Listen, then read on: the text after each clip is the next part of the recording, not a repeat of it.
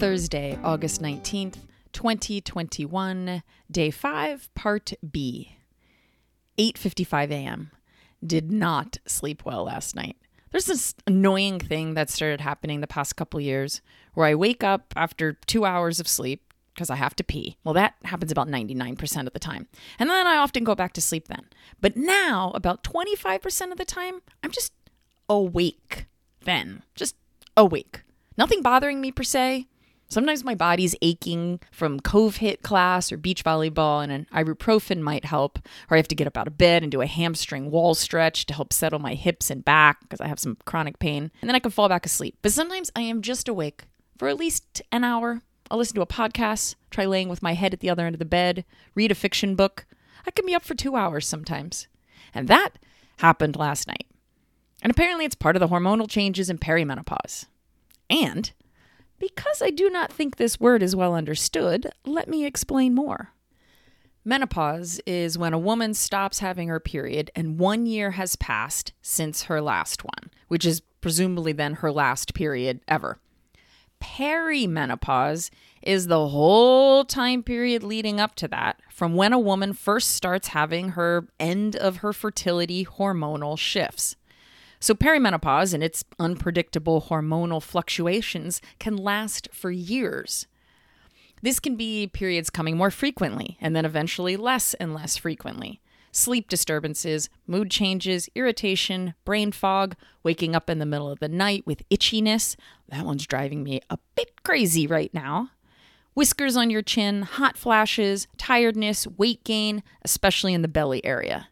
And it can vary greatly in when it starts your late 30s, your mid 50s. And it's a different experience for each woman, but it is real. Anyway, that's my PSA for today. And by that I mean perimenopause service announcement. But I'm drinking tea right now, making some food, and thinking about how not sexy I feel after a poor night's sleep. I don't even have any kids, pets, or a structured job that I have to get up early for. Or another person in my home who I have to pretend to be nice to on mornings like this. 10:16 a.m. There's some interesting text messages to share. The maybe cares too much about humor guy. Well, we were texting last night some when I was at the beach music movie thing, and I had said something about leaving before the movie because I had to pee badly. This morning, he wrote back, The bladder can be quite dictatorial sometimes and must be appeased. All right, he's a punny guy, and I do love me my puns. But I don't know, something's off.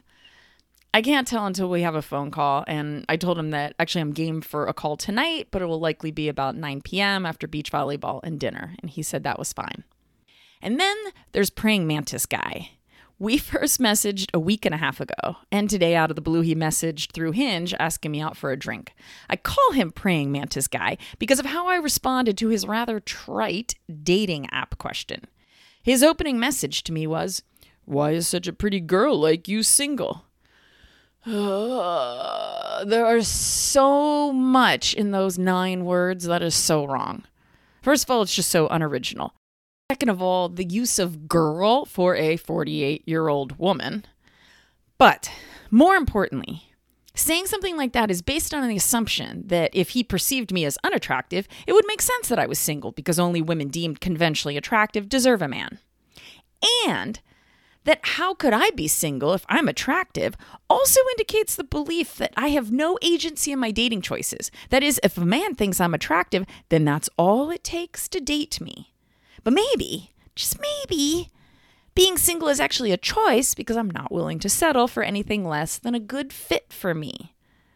So, instead of ignoring his message or responding right away with my reactive hostility, I did something I don't usually do. But I thought it would be really funny to post, anonymously, of course, I'm not going to say his name, what he wrote to my Facebook page so that my Facebook community could respond with clever answers. And I was not disappointed. I mean, funny, funny responses to that. I was so impressed with people's cleverness. So I took one of the suggestions from my friend Haley, which was Unfortunately, like the female praying mantis, I bite my lover's head off after mating. I actually responded with exactly that.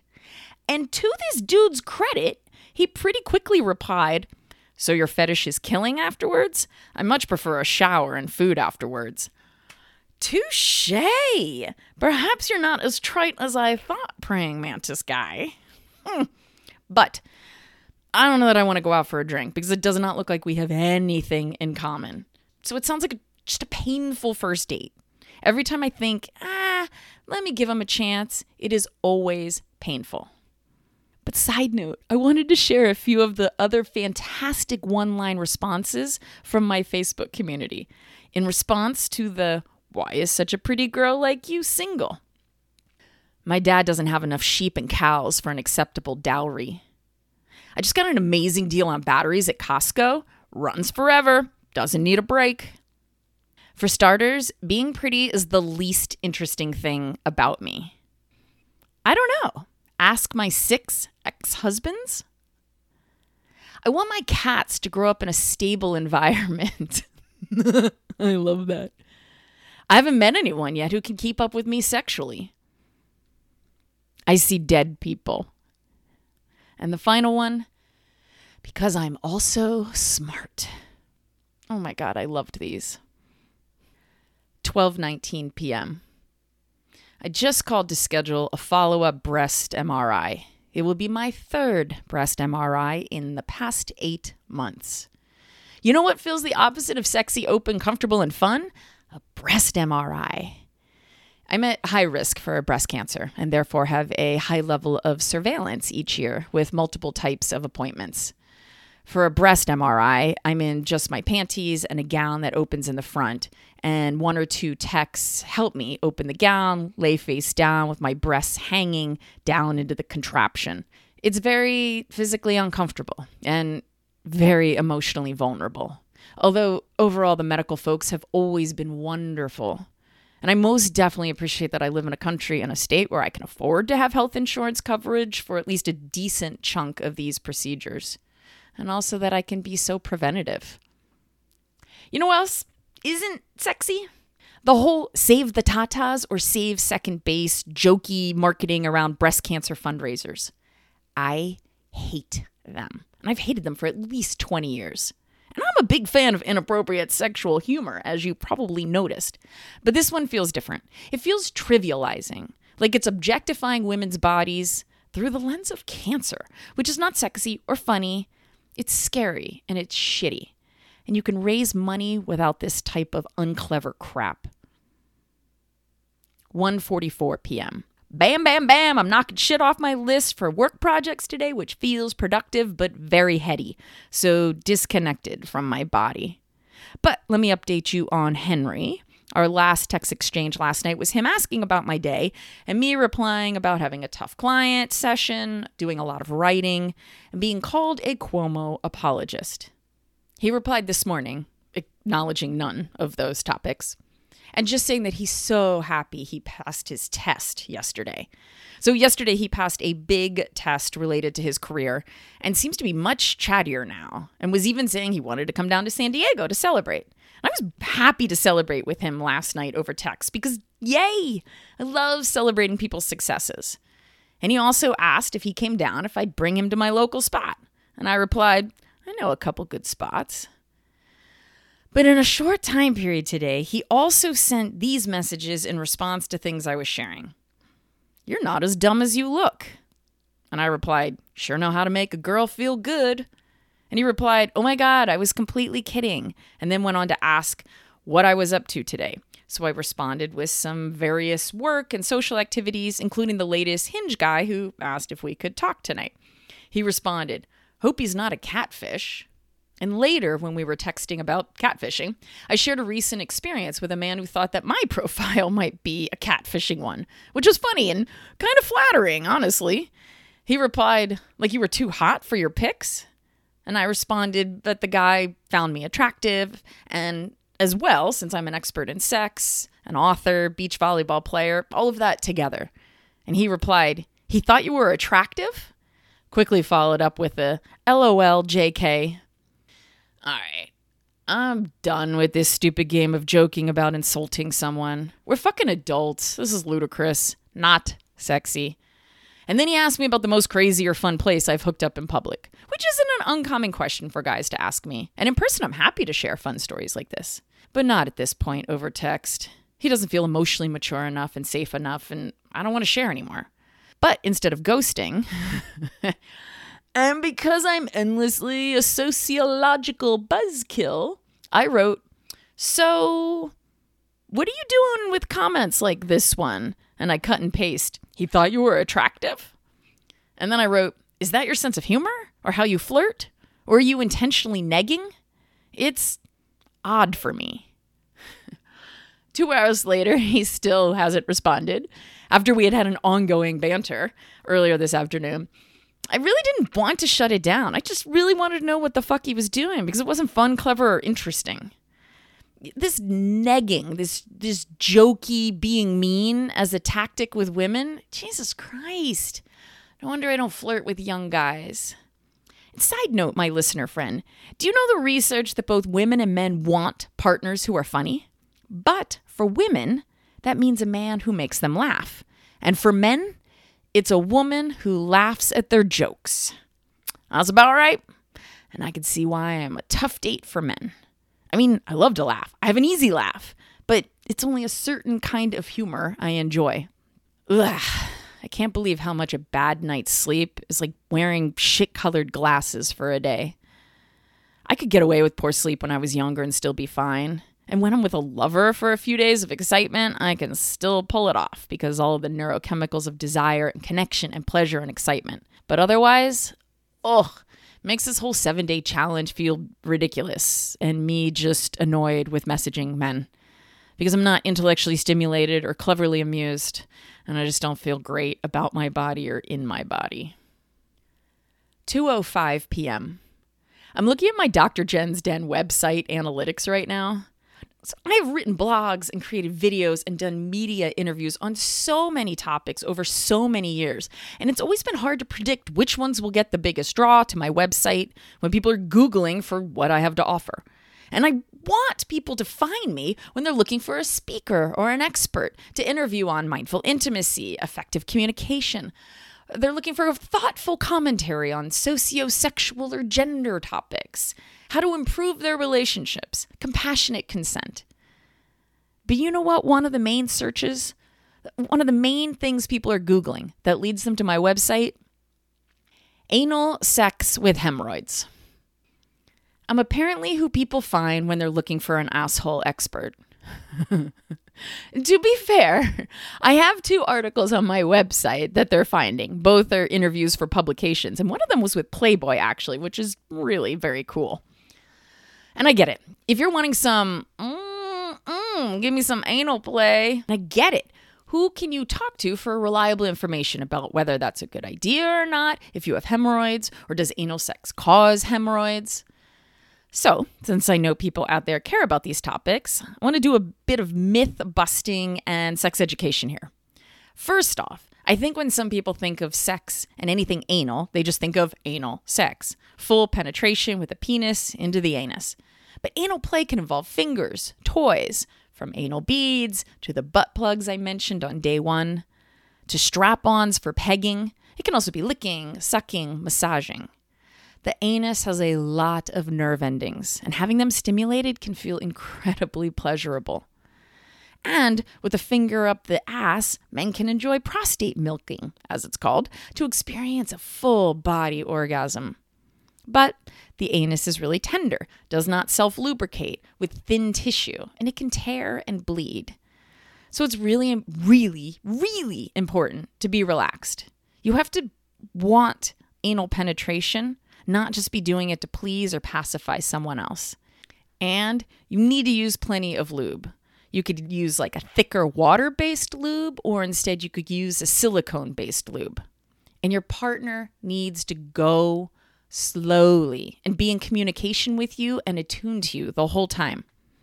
And apparently, up to 75% of folks will experience hemorrhoids at some point in their lives. So it's totally normal. Now, if you're interested in anal play but worried about aggravating your hemorrhoids, which it definitely could, all the advice I said above really applies.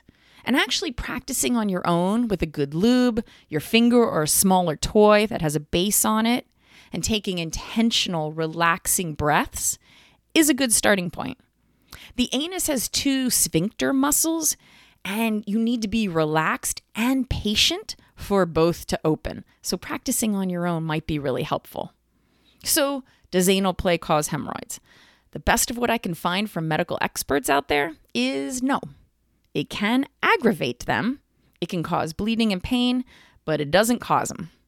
And it can feel damn good. But you have to want it for you, no one else.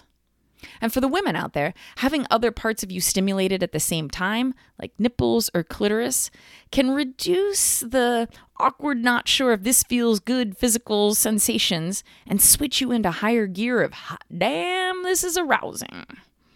And, not surprisingly, it can be messy. So, depending on when you had your last bowel movement and how complete that was, it may get a little messy. So, having towels, water nearby, maybe latex gloves, definitely condoms. Having all of that handy and using all of that can make cleanup much easier. Oh, and I totally forgot.